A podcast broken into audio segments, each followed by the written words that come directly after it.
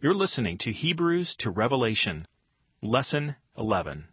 These online lectures and study guides have been created to provide listeners all over the world the opportunity to receive theological resources online for free. If you are benefiting from these worldwide classroom lectures, please consider supporting this free ministry. Click on the Give Now button on our homepage, worldwide dash classroom dot com. Thank you very much for your support. James chapter one. You ever tell the truth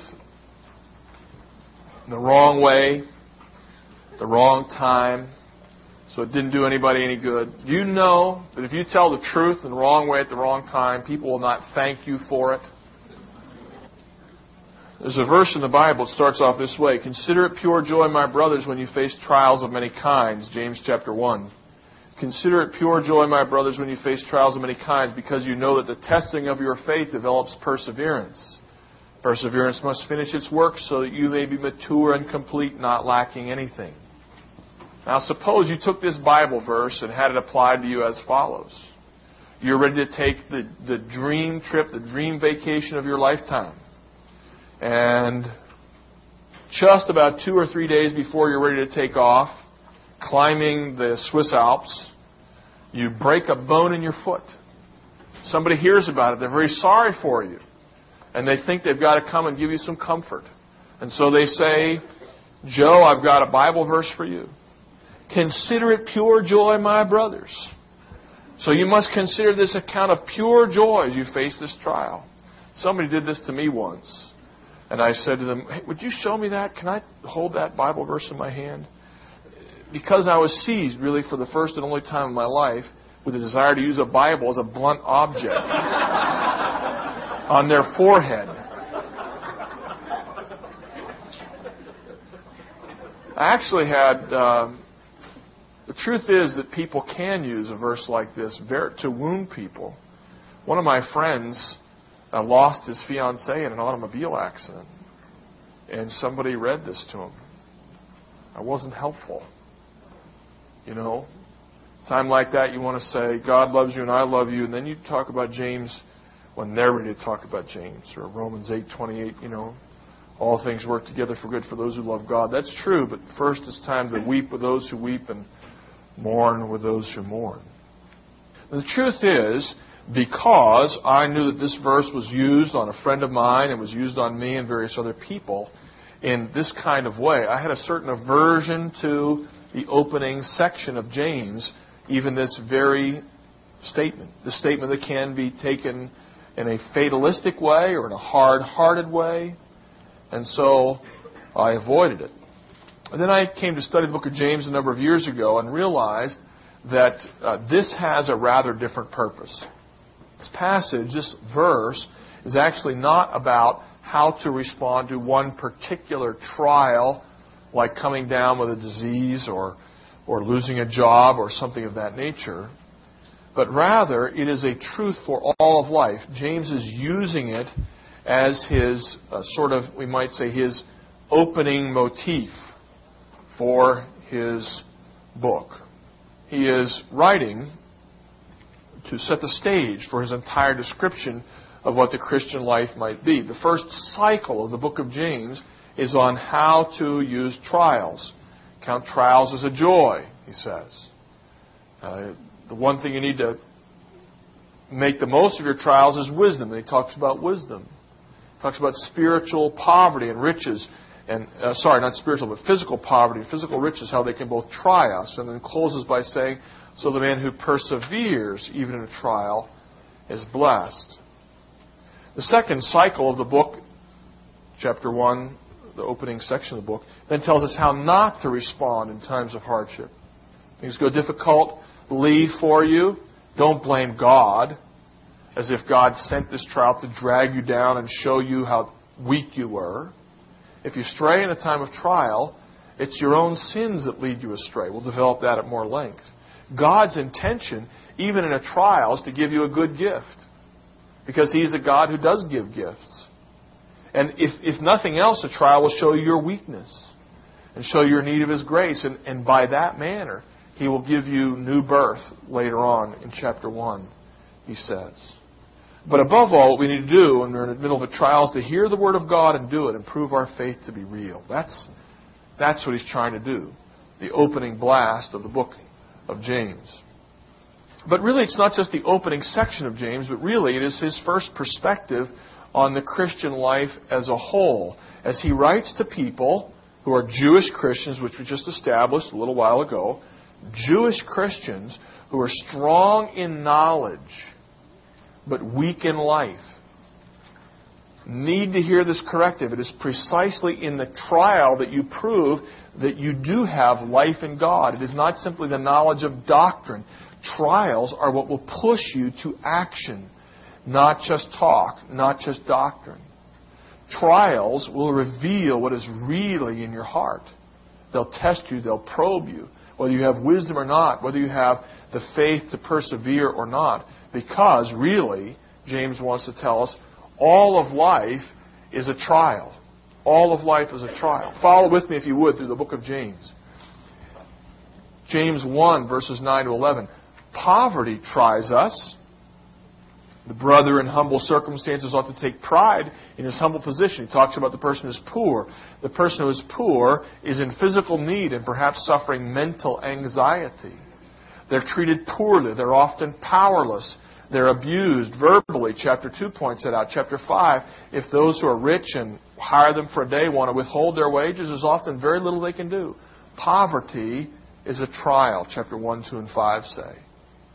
But riches are a trial too, because riches can cause someone to become proud, to be puffed up, to forget God, to despise the poor, to be hard-hearted. So riches are a trial. And I know what some of you are thinking. I've had plenty of the trial of poverty. I wouldn't mind that trial right now for a while, the trial of riches. But riches are a trial. Number two. Number three. Knowledge tries us. Because the more we know, the more we're responsible to do. If we know of a need, chapter two says, you're obligated to use that knowledge to help your brother who may be hungry or thirsty or lacking proper clothes. And if you know enough to teach others, chapter three, verse one says, you'll be judged with more severe ju- judgment because you know enough to teach, so you should know enough to do it yourself. Anything we know, we ought to practice, James says. Anyone who knows the good he ought to do and doesn't do it sins. Chapter four, verse seventeen. It's also Uh, important to refrain from using our knowledge to judge others. Chapter four, verses eleven and twelve. So our knowledge tries us. Riches, poverty, knowledge. Our abilities try us. Tongue is a powerful thing. It boasts great things. It can accomplish great things. But it's also a fire devouring all in its path and potentially set on fire by hell itself. The quest for enjoyment and pleasure can cause us to forget others. The energy and ambition that cause us to make plans and say, I'm going to go to this city or that city and make money and profiteer and get rich. That very ambition tries us. In fact, the more successful you are, the more you're going to be tried, because you'll be tempted by your very success to forget God and to forget to say, if the Lord is willing. We could add other things as well, you know, athletic ability or physical ability, abilities or, or managerial ability. All abilities, all skills try us. The lure of the world tries us, chapter four says. Illness tries us. If we fall sick, we can be laid low, we can despair, become, become weary, and give up. Instead of simply experiencing that, um, test yourself when you're sick. Examine yourself for any sin. And so, what he's doing with this opening statement in James chapter one, consider it all joy when your trials, is not saying simply when something hard comes. Yes, when something hard comes, rejoice in that trial. But also, even in the everyday course of life that's yours, anything that happens, I'll put it to you this way, going to seminary will try you. The test is not just tests, of course, but the test is, what will you do with what you know? Will you simply bask in your knowledge, or will you share it with others? Will you become proud of what you know? Or will you be humbled by what you know? Going to seminary will try you, even, even if it's easy and you love the studies. The basic counsel, then, is to rejoice in trials and let them do their work. That seems a little bit counterintuitive. Don't we rejoice when things are easy and uh, rejoice when uh, all goes our way and bewail trials? Isn't that the way we should think? Yeah, I guess that's true in a way. But again, we need to see if we can ponder and understand the logic here.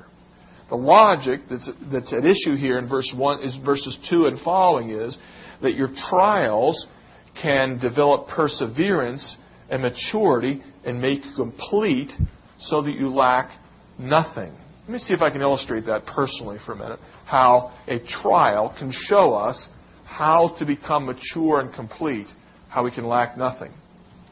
A number of years ago, before I came to teach here in the uh, early nineties, I was a college professor for about five years, and my kids were little during those years. They were, one of them was born, and they were, you know, four years old and one and a half years old when I started. And little child years have a certain special flavor to them. Need lots of parental attention. Now, when I worked for the college, I had the blessing of a very short commute. I walked four blocks home from the college campus to my house. And I want to tell you, that's the way to commute. Maybe I don't need to tell you that. Maybe you, maybe you all know that that's the way to commute. And I would tend to leave my office, kind of wrap things up when things got quiet after everybody left, maybe around five fifteen, five twenty, and walk those few blocks and get to my house when they were, you know, around five twenty-five or thereabouts. And that, in case you wonder, uh, is the worst hour of the day in families with small kids because they're kind of tired. Maybe they're too old to be taking a nap, but they're still tired, and they need that boost from the food. And Mom's trying to make dinner, and so she can't really keep them from squabbling or getting agitated or getting bored. And so that, that's just the worst time of the day when kids are little. My kids were about, you know, at this story I'm going to tell you, they were about, you know, six, almost seven, and four, and, and almost one. So when I get home, I could kind of look at my kids and size them up and play the wise father. The wise father knows how to calm the savage child. The wise father knows that sometimes when the kids are just quarreling with each other, they don't really mean to be bad. You just walk in and you say, hey, give me a hug, and you wrestle on the floor, and you fight, and you tickle them, and you you know, you blow, you flabbergast their belly, as we call it at our house, and blow, you know, blow bubbles on their belly and that kind of stuff. And it's just great fun. And other times they're really being naughty, and they're being mean to each other. So you've got to you got to discipline them. But there are different ways of discipline. You could discipline by, you know, by kneeling down and looking them in the eye and say, honey, now you know that's not right. And, and you know they're just like putty in your hands.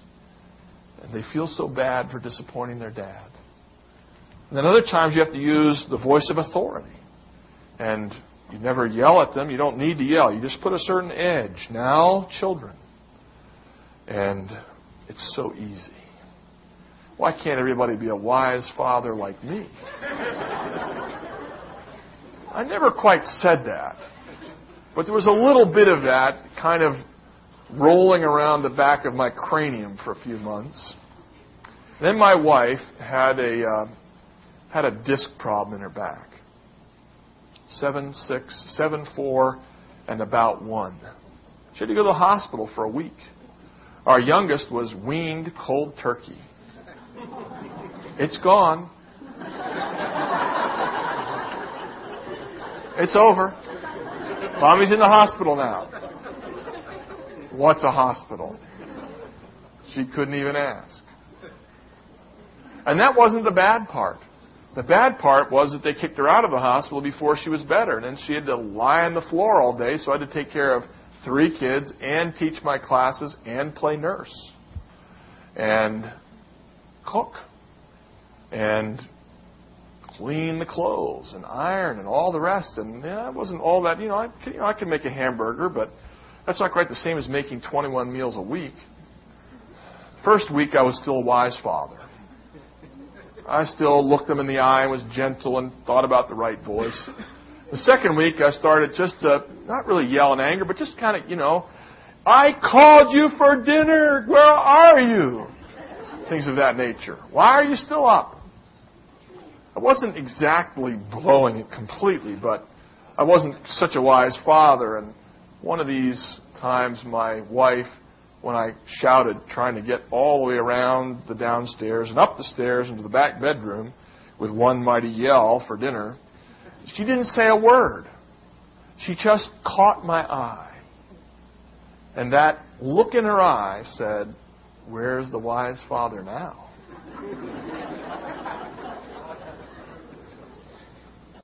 And I realized I wasn't quite so wise as I thought. Now, this is what trials do for us. Trials expose our weaknesses. If we never had a trial, we would never know our own flaws. We would never know where we need to grow to maturity. Let me, by the way, do a little thing to define a trial, just for the sake of, of discussion. We can divide up the things that come into our life different ways, the, the temptations, the sin. There are some temptations that are fleeting. There are other temptations that last longer because perhaps we invite them into our lives. We do something that brings sin in. I'm going to define a trial. It's not like in the Bible. It's not in the Greek words hidden or anything. But I'm thinking of a trial, something that lasts. Martin Luther said, we, how did he put it now? See if I can get it out of my notes here. Uh, Martin Luther said, we can't keep birds from flying over our heads, but we can keep them from building nests in our hair. And that's, that was his little description of temptation. I'll call a trial somebody else building a nest in our hair and saying, you can't get rid of it. Something that lasts. That's what points out our weaknesses to us. And his point is that these, these trials show us, can show us, in fact, almost anything. Notice the language in verse four. Perseverance must finish its work so that you may be mature and complete, not lacking anything. What he's saying is, there is nothing that God can't do to you or for you through a trial. Whatever your weakness may be, God can get at that through some trial. He doesn't say, put it this way, when we're, when we're in the middle of a trial, we often say, well, at least I'll learn, what do you say? At least I'll learn patience. But James doesn't say that. What he says is, there is nothing that he can't do through some trial. Whatever your sin or weakness or immaturity may be, there's a trial that will, that will show you your need and drive you to the Lord. Now we have to look at what he says. It's not just a general statement, however, rejoice in trial. There's something else. There are some specifics. First of all, he tells us who should count suffering or trials as a joy. It is my brothers. That is to say, it is Christians who know God's hand is in all that occurs in their lives. A non-Christian can be strengthened to greater resolve, perhaps, but a non-Christian can also become bitter and angry and fatalistic and despairing and give up or escapist. Well, it's not a general truth that everybody gets stronger through trials. Some are broken down by trials. But a Christian should consider it joy. Consider joy, my brothers. Why? Because the test will develop proven character and endurance. Again, there is nothing that God can't do for us through some trial. Every virtue, any virtue, may come about as we look at a trial. Let endurance finish its work. As you know, God is doing his work through a trial, he says. And avoid the wrong questions. What's the wrong question we ask in trials?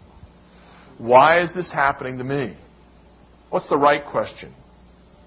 What can I learn from this? Or, why is this happening to me? I mean, why is this happening to me can be good.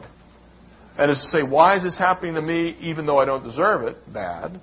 Why is this happening to me? What should, what purpose does God have in what's happening to me? Is it perhaps because of my sin, my folly, because of satanic opposition? Those are fair questions to ask. But above all, the testing of your faith is vital because it reveals your weaknesses. It reveals where you need to grow. Now, he says at the end of verse four, perseverance must finish its work so you're mature and complete, lacking nothing. But then in verse five, he gives us one of these little paradoxes that I was mentioning, one of these little playful plays on words that are unfortunately often obscured in our English translation, but they're all over the place in the original. Do you notice? You'll be mature and complete, lacking nothing. Then verse five, but if any of you lacks wisdom. Now, that little word lack is actually being used in two ways. He's saying the goal will be perfect maturity. You will lack nothing. But if you want to lack nothing, the one thing you better not lack is wisdom. Because it's only by wisdom that you will be able to see the point of a trial. You will be able to learn what God would have you see. Now, it's not simply that we should, however, go and get wisdom as if, uh, you know, we have to strive for it and, and labor in some way and go to school and so on.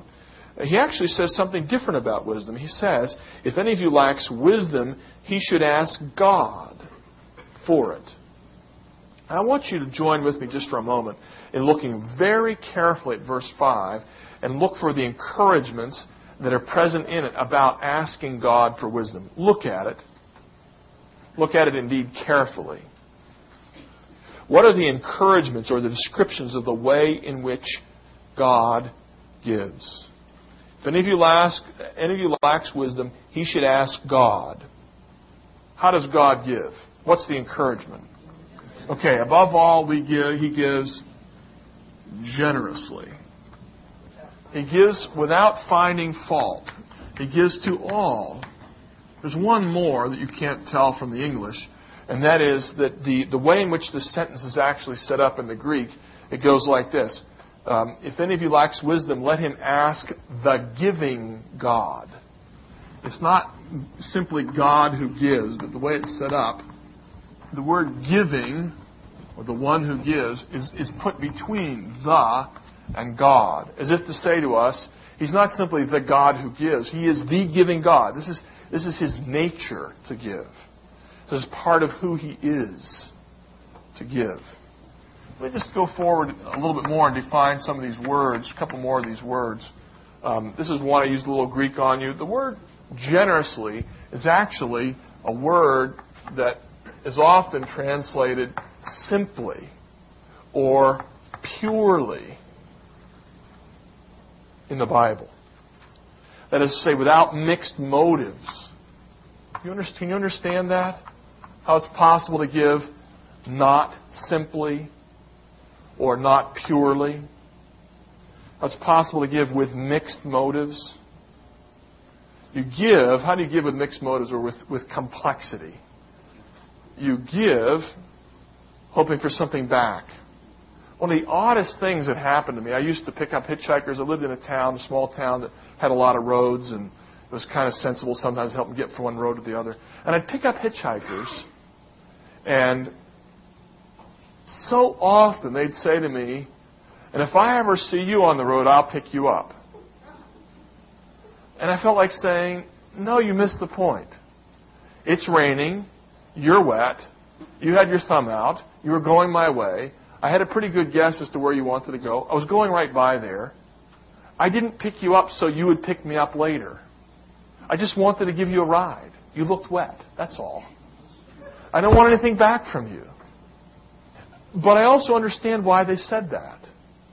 Because so many people think that whenever somebody gives them something, that other person wants or expects something back. That's where the world works. It's not the way God works. He gives simply, purely. He just says, here, enjoy it. Period. He gives to all. He says elsewhere, to all who ask. You've got to ask. You've got to believe in him. You've got to ask him. He'll give to all who ask. And he gives without finding fault. Is it possible to give and find fault simultaneously? Oh, yeah, somebody said over there. How do you give and find fault? You make them feel guilty? Yeah, you know, I'll give it to you, but you don't deserve it. How about this one? This, a student said this to me once. I just can't help but remember it. This, this is his definition of giving and finding fault. If you'd, if you'd done it right the first time, you wouldn't have to ask me for help. If you'd used the money right, the money I gave you last week, you wouldn't be asking me for money now. If you did it the way I told you, you wouldn't be asking me to get you out of this trouble. That's giving and finding fault. Or, this is the last time I'm going to help you. That's giving and finding fault. But God gives without finding fault, without reproaching. He gives the way we're all supposed to give. He gives, it's His nature. He gives simply. He gives to all. He gives without finding fault. That's the way in which God gives wisdom to those who ask Him. Now, it is true, however, that there are some things for which we both ask and work, like our daily bread. God tells us to work, but He also says He'll give us, and we're supposed to ask, give us this day our daily bread. I do think wisdom falls in that category of things that God gives, and yet things we also work for. How do we work for wisdom? We work for wisdom by watching for wisdom. Let me give you just a few statements that some people have made about wisdom. A man named Bruce Waltke said, "Wisdom is the is skill in the arts of living." Plantinga said, "Wisdom is the knowledge of God's world and the knack of fitting oneself into it." A man named Beekner said, "The wise give in to creation. The Bible states how the world is, not how it ought to be." How do you gain wisdom? You gain wisdom by watching. By watching the world, by observing the world. But you also do it by asking God to help you see the world rightly, because it's possible to see it wrongly. You gain wisdom by watching the wise. James three thirteen says, "Those who are wise will show it by their beautiful lifestyle." It's translated "good life" in a lot of versions, but really better, "our beautiful lifestyle." Watch people who show that. A little while, you're going to be taking a test. Whenever you give a test, there's always somebody who's a little bit unhappy. Did you know that? Especially if you get a class of about one hundred or so. I taught, um, college days again, uh, taught a Bible introduction class, three hundred students a semester. And in that class, it was a Christian school, but if you were a really good baseball or football player, you didn't really have to be a Christian. You just had to be a theist. Now, if you wanted to play in the basketball team or the volleyball team or the tennis team, you pretty much had to be a Christian. But if you wanted to play football or baseball, you just had to believe there, there was a supreme being. And, and so they would take, I'm exaggerating slightly here, but not too much. So the baseball and the football players would take the Bible tests and the Bible exams, and the word was out. There is no way, especially, the, the rumor was, if you're a baseball player, Dorian McMillan will never give you an A. No matter how high your grade is, no matter how hard you study, they will never give you an A. Which wasn't true. They'd never actually done well enough for us to know. There was actually a few. And so because of this rumor, there were certain players who would, you know, they'd get angry and they'd come down the hall, and it was my office or his, just the two of us. And I observed my own tendency sometimes to get defensive when they'd shout, "Dare you give me a C minus," blah, blah, blah, you know, and I'd say something or other, I don't know. But I didn't stay as calm as I would like all the time. And when they went to Doctor McMillan's office, no matter how angry they were, when they came out, you could just tell by their voice that they were all smiles. And I was amazed at this. It just happened over and over for a year, for two years. No matter how angry the footsteps were, no matter how loudly they knocked on the door, and you know whatever the first words were, they were always happy by the end. It was so remarkable that I decided to ask my colleague, who was much older and wiser than me, thirty years my senior, if he would, you know, kind of leave the door open a little bit. And next time that happened, I would just park my chair by my door and listen in and see what transpired. And what transpired was he would say to them something like, "Tell me what's bothering you." And he'd just listen until they were done. He would just hear them out. Because I learned that wise people don't answer too fast. If somebody's angry, let them talk. When they're all done, then give an answer. But if you start giving an answer too early, then they say, "Oh, you don't understand, you're not listening," and they just, you know, then they go through it all again. And they do want to see a reason, and he would show them the grade book. He'd say, let's take a look at your grade book. Okay. On the first test, you got a sixty-four. Let's see. That would be a D, they would say. Yes, okay. The second test, you didn't take until three weeks later, and we only docked you eight points, although we were supposed to dock you twenty points because your score was a forty-one. The next test, you got a seventy-two. That is, you know, and he would say this without one scintilla of sarcasm. That is a wonderful improvement, you know, to go from a forty-one. And he would just, you know, they'd feel good that they went up from a forty-one to a seventy-one. And then, you know, then the final, I'm sure you had a lot of finals to prepare for it. You got a sixty-six. And so let's see, the overall average in your quizzes, you know, your quiz average was seventy-three, and so your average for the course was sixty-five and a half. And let's see, you think we were, you got a C minus, and you think that's unfair, is that right? And then they would say, well, no, I, you know, I guess not. You know, thank you for giving me a C minus, because I really, you know, he did it every time.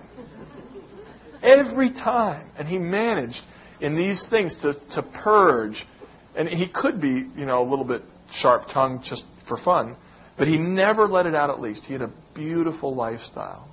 And so you watch those who are wise, and you gain wisdom in that way. You ask God to give you what was happening with me. I told you a negative story about myself. I think God was giving me a desire to be wise, see. I asked God, I had to do my work of learning from this wise man, right? And I thought about what I heard, and we talked about it repeatedly. But God gave me the desire to want to be wise and to ask for it. And, and the ability, you know, He showed me the right person, but then I had to listen to that right person. And that is indeed the way in which we gain wisdom.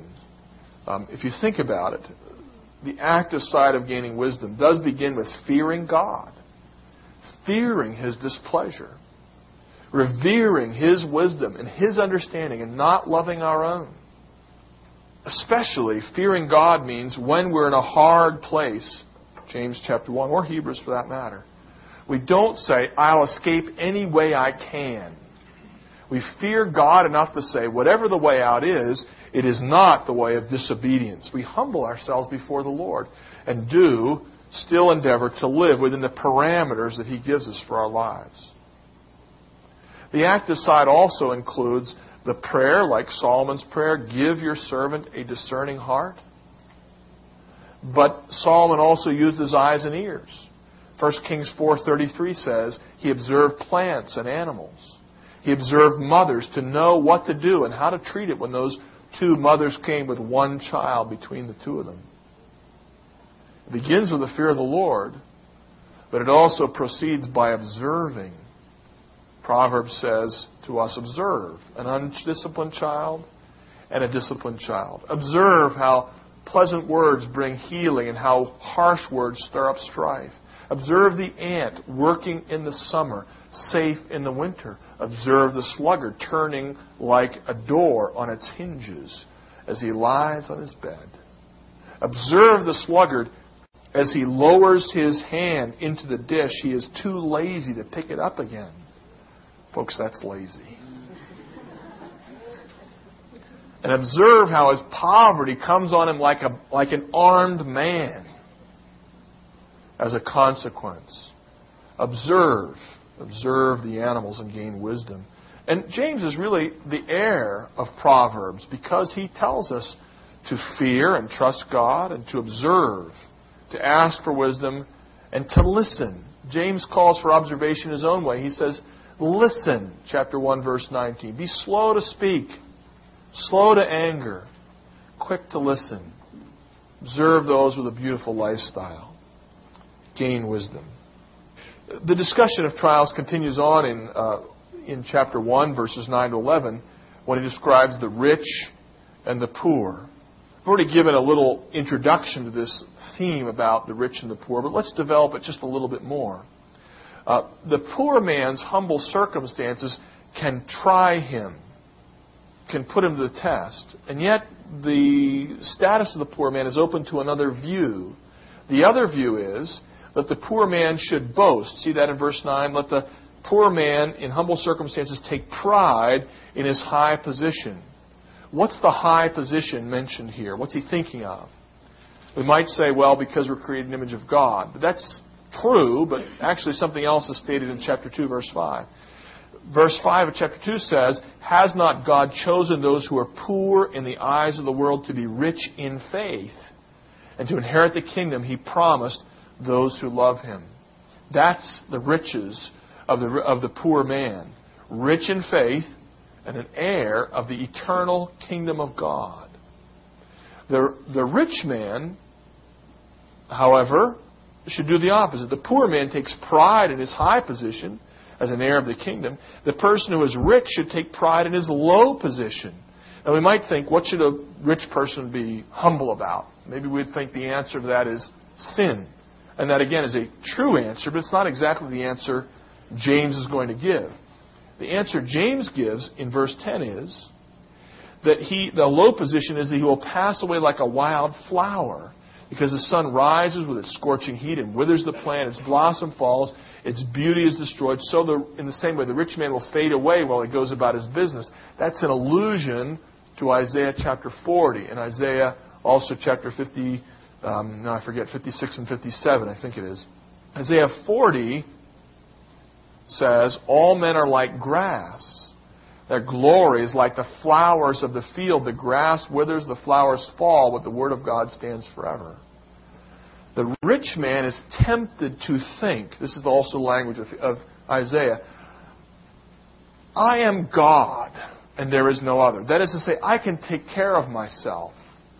I can carve out my own destiny. I have my money, I have my friends, I have my power, I have my connections, I have all that money can buy, and I will take care of myself. But no, the rich man should exult in his humiliation because he knows, yeah, in this life you can take care of yourself, but you're going to die, a rich man, and you're going to die pretty soon. Maybe not in one day like a wildflower, but in seventy or eighty years. And the older you get, the shorter life seems. It's going to be over fast. And you can't do anything about that.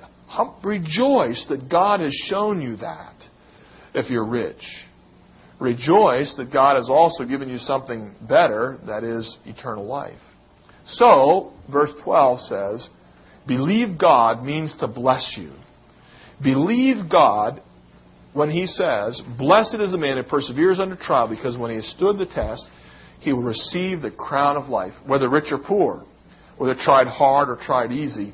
We'll all receive the crown of life, which I told you about in a previous question. The crown of life is the crown that we all receive. Life is the crown. We will all receive eternal life. That's the blessing. Our faith is future-oriented. Hebrews says that. James says it as well. Now, not everybody will take things that way. And then we get to the second part of the, this great insight into the nature of the Christian life. And that is, well, what happens if somebody isn't really interested in taking these trials and growing through them? What shall we say then? Aren't there some people who get angry at God because of a trial? Chapter one, verse thirteen tells us that God doesn't single anyone out for a trial. If you're in the middle of a trial, don't say, well, God is tempting me and it's all his fault. God is not evil. He can't be tempted by evil, nor does he mean to tempt you by evil. He may mean to test you, but it is not his desire to destroy you, so you should fall, verses fourteen and fifteen say. If you fall in a temptation, what that reveals is not something about the character of God, but about your character. If someone falls, he says, if someone does indeed sin, it's because you are tempted by your own evil desire, dragged away and enticed. That is to say, there has to be something in you that responded to that temptation. And in fact, our desires, our own lusts, and they can be physical lusts or mental lusts or spiritual lusts, our own lusts drag us away. The words that are used there in the original language are words from hunting and fishing, lures and and baited hooks. Your own sin lures you away. The sin within you drags you out. It's not God's responsibility. And so if you fall, take it as a diagnosis and take warning from it, because unchecked, the result of it is finally death. Death, when desire gives, conceives, it gives birth to sin, and sin gives birth to death. Don't be deceived then, brothers. God is the one, verse seventeen, who gives every good and perfect gift. Back to the earlier statement. He's the God who gives gifts. What is His gift? If even in the trial you fall, there is a gift. The gift is it shows you your need of His grace. Now I'm back to the introductory segment. When people say there's no grace in James, I'm saying you're not reading carefully enough. Because it's true that James does not have the cross and doesn't tell you you're a sinner in need of the atoning blood of Christ. But it does tell you that you're a sinner in need of the grace of God. Here's the gift that he tells us about in chapter uh, one still. In verse uh, eighteen, he says, what he wants to do through these trials is give birth to us by the word of truth, that we might be a kind of first fruits of all He created. Now that little phrase, word of truth, He gives birth to us by the word of truth. That phrase, word of truth, is used, is used exactly four times in the New Testament. This is one of them. In the other three, in two of them, the, the phrase word of truth is, is identified as the gospel. The gospel is the word of truth. Ephesians one thirteen, just right in the middle of the sentence. I'm not going to go from the N I V, which obscures this a little bit. In which also you heard, or by which you also heard, the word of truth, that is the gospel of your salvation. The word of truth is the gospel of your salvation. one thirteen Ephesians. Colossians one five. I'm just going to go through the middle of it. Uh, on account of the hope laid up for us in heaven, which you heard about in advance, by the word of truth, the gospel.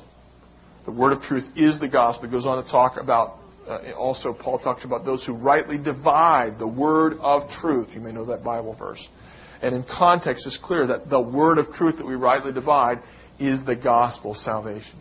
So when he says we get rebirth by the word of truth, what he means is we are reborn by the gospel. What he's saying, therefore, is that the trial, when it leads us into sin, even if it leads us into sin, is meant to be a gift. The gift of showing us our need of the gospel. If someone responds poorly, it's a call to faith. In the gospel that says there is grace even for the one who sins. We might call this a gospel of regeneration. Chapter one, verse nineteen continues along uh, this theme. He says in verse nineteen, Brothers, you know this. Brothers, you know this. one sixteen starts off, Don't be deceived. one nineteen says, You know this, my dear brothers. You know that what I'm saying is true. This is God's intention. He then goes on to add a little bit of a sort of a proverb. He says in one nineteen, Everyone should be quick to listen, slow to speak, slow to become angry. Now, there's a lot of truth in that proverb, right? Everybody should be quick to listen, slow to speak, slow to become angry. Because anger doesn't bring about anything that God is pleased with. And that's true. This is a proverb, and there's a lot of, of truth in the basic proverb. But I really think that this little thing about slow to become angry is probably referring back to chapter one, verses thirteen, fourteen, and fifteen. The person who is prone to become angry at God for dragging him away, for giving him a trial that's too difficult. He's saying, don't get angry at God. You're not going to get anywhere by becoming angry with God. Be slow to be angry. See what God would do, that He would save your soul. Verse twenty-one says this again. Therefore, get rid of all moral filth. Don't, you know, don't blame it on others or something else. Get rid of it. And the evil that is so prevalent. And humbly accept the word planted in you, which can save you. Again, we have a theology of salvation. Every time you see sin in your life, there's a call to salvation. It's a call to put your trust in Christ. We might put it this way, then. In this segment, James... You could put it this way. James is uh, is probably writing to a congregation that is mostly but not exclusively Christian. Uh, in, if James was writing when most people think he was, around the year fifty A D or thereabouts, Jews and Christians often worship together, still in the temple precincts and in various synagogues. And there might be a temp, there might be a synagogue that was mostly Christian, but some Jews would still come. That's why you have later on in the book, he doesn't call everybody a brother. Later in the book, he says simply, you rich, or you adulterous people, and so on. That doesn't sound like he's addressing Christians. He kind of mixes it up. So when he talks about about trials here, sort of you might say verses two to twelve are for Christians. And then we could say that chapter one, verse thirteen to about twenty-one is for non-Christians. And this is, some of you don't know how to respond to trials. This is it. This is what I have to say to you. Can you, can you depict that? Do you understand that? Let me give you, let me give you one I see frown here or there. I remember preaching in a, in a big church a couple of years ago, and right before, I mean like two seconds before I was supposed to stand up to preach, the pastor just leaned over to me and said, by the way, there are probably two hundred unbelievers here. Now, you know, there were, you know, there were sixteen hundred people. I don't know. There were a lot of people there. Um, he, he was trying to say, listen, don't address all your remarks to the Christians. There are a lot of people. There's a small church full of unbelievers here. Say something for them too. A wise preacher will take care not to simply say, all you visiting non-Christians can listen in if you want, but I'm going to ignore you. I think that's what's happening here. He's saying, here's how not to take it. Here's what you should learn if you're if you've been falling into sin through trials. What you should learn is your need of the gospel. Just kind of could, could we revisit the idea that thirteen to twenty-one is for non-Christians? I'm not saying that's sort of a, a that's not an absolute statement. What I'm saying is that the church to which James wrote appears through a variety of statements in the book to have had non-Christians in attendance. Is a Christian capable of grumbling and getting angry and blaming God? Of course, the, of course we are. Absolutely. Unfortunately, we probably all know that from uh, from experience, for that matter. But what I'm saying is, I'm, it looks to me like he has, you know, he's thinking of his non-Christians when he says this. It's not that it's only for them. And the reason why is because in verse eighteen he says that that we might become the first fruits of all he created. He gave us birth through the word of truth. That's, of course, that's true of a Christian. We're, we're reborn by the word of truth. But a non-Christian needs to hear that. That's something that's good for a non-Christian. And verse twenty-one, of course it's true for a Christian that we should get rid of all filth and accept the word planted in us, which can save you. But that the language, which can save you, sounds like it's a little bit more for a non-Christian. For a Christian, you'd say, which does save you, or did save you, or is saving you. Okay? So, is the Christian in view in verses thirteen to twenty-one? Can a Christian make these mistakes that need to be corrected? Absolutely. But it looks like he's kind of glancing at the non-Christian right here, to me. A little bit more. And it makes sense that there would be both kinds of people in a synagogue in the year fifty A D, Christians, Jewish Christians and Jewish non-Christians, just as it would be in the church today. Uh, the next section, if we can move on then, uh, describes how we should indeed grow. One of the things we do if we want to grow in trial. And what he says is that the word, which he just talked about, the word planted in you, which can save you, the word is something to which we shouldn't merely listen, but it's something we should do. Now, I think I want to erase this and uh, put something else on the board for a minute. The book of James, I mentioned earlier, has a pattern that certain critics were not so fond of because they thought it was kind of shallow and just uh, stringing things together in an illogical pattern, maybe using key words in a simple way. But actually, the book of James follows the basic pattern of rhetoric that was used in the ancient world. And this next few verses is one that we can see very readily. The pattern is, first you give your thesis, then you give your reason. That would be the main reason. Then you embellish. Embellishment means more reasons, And embellishment includes uh, answering objections. And embellishment includes illustrations from nature especially. And then you give a conclusion to kind of wrap it up. Well, if you look at verses twenty-two to twenty-six, but maybe twenty-two to twenty-five, you can see that that pattern is actually here. The thesis is stated right away. Do not merely listen to the word. You see the first reason that's given. You see it? Raise your hand if you see it. I'm in verse twenty-two. one twenty-two. See it? All right, what's the reason? So you won't deceive yourself. Because if you just listen and you think that's good enough, you're self-deceived. Because there is no value in merely listening. Now he gives an additional reason in the next line. Anyone who listens to the word but does not do what it says is like, now we have embellishment which uses illustrations, is like a man who looks in a mirror. Looks at his face in a mirror, and after looking at himself, goes away and immediately forgets what he looks like. Isn't that silly? Look at yourself in the mirror. Have you ever gone? How many of you guys have, have been in a hurry in the morning, and you look in the mirror, you tie your tie real fast, and it's not quite straight, and you, and you don't button your little buttons, right? And then about three in the afternoon, for some reason, you go like this, and you realize they're still unbuttoned. Have you done it? How many of you guys have gone out of the house half-shaved?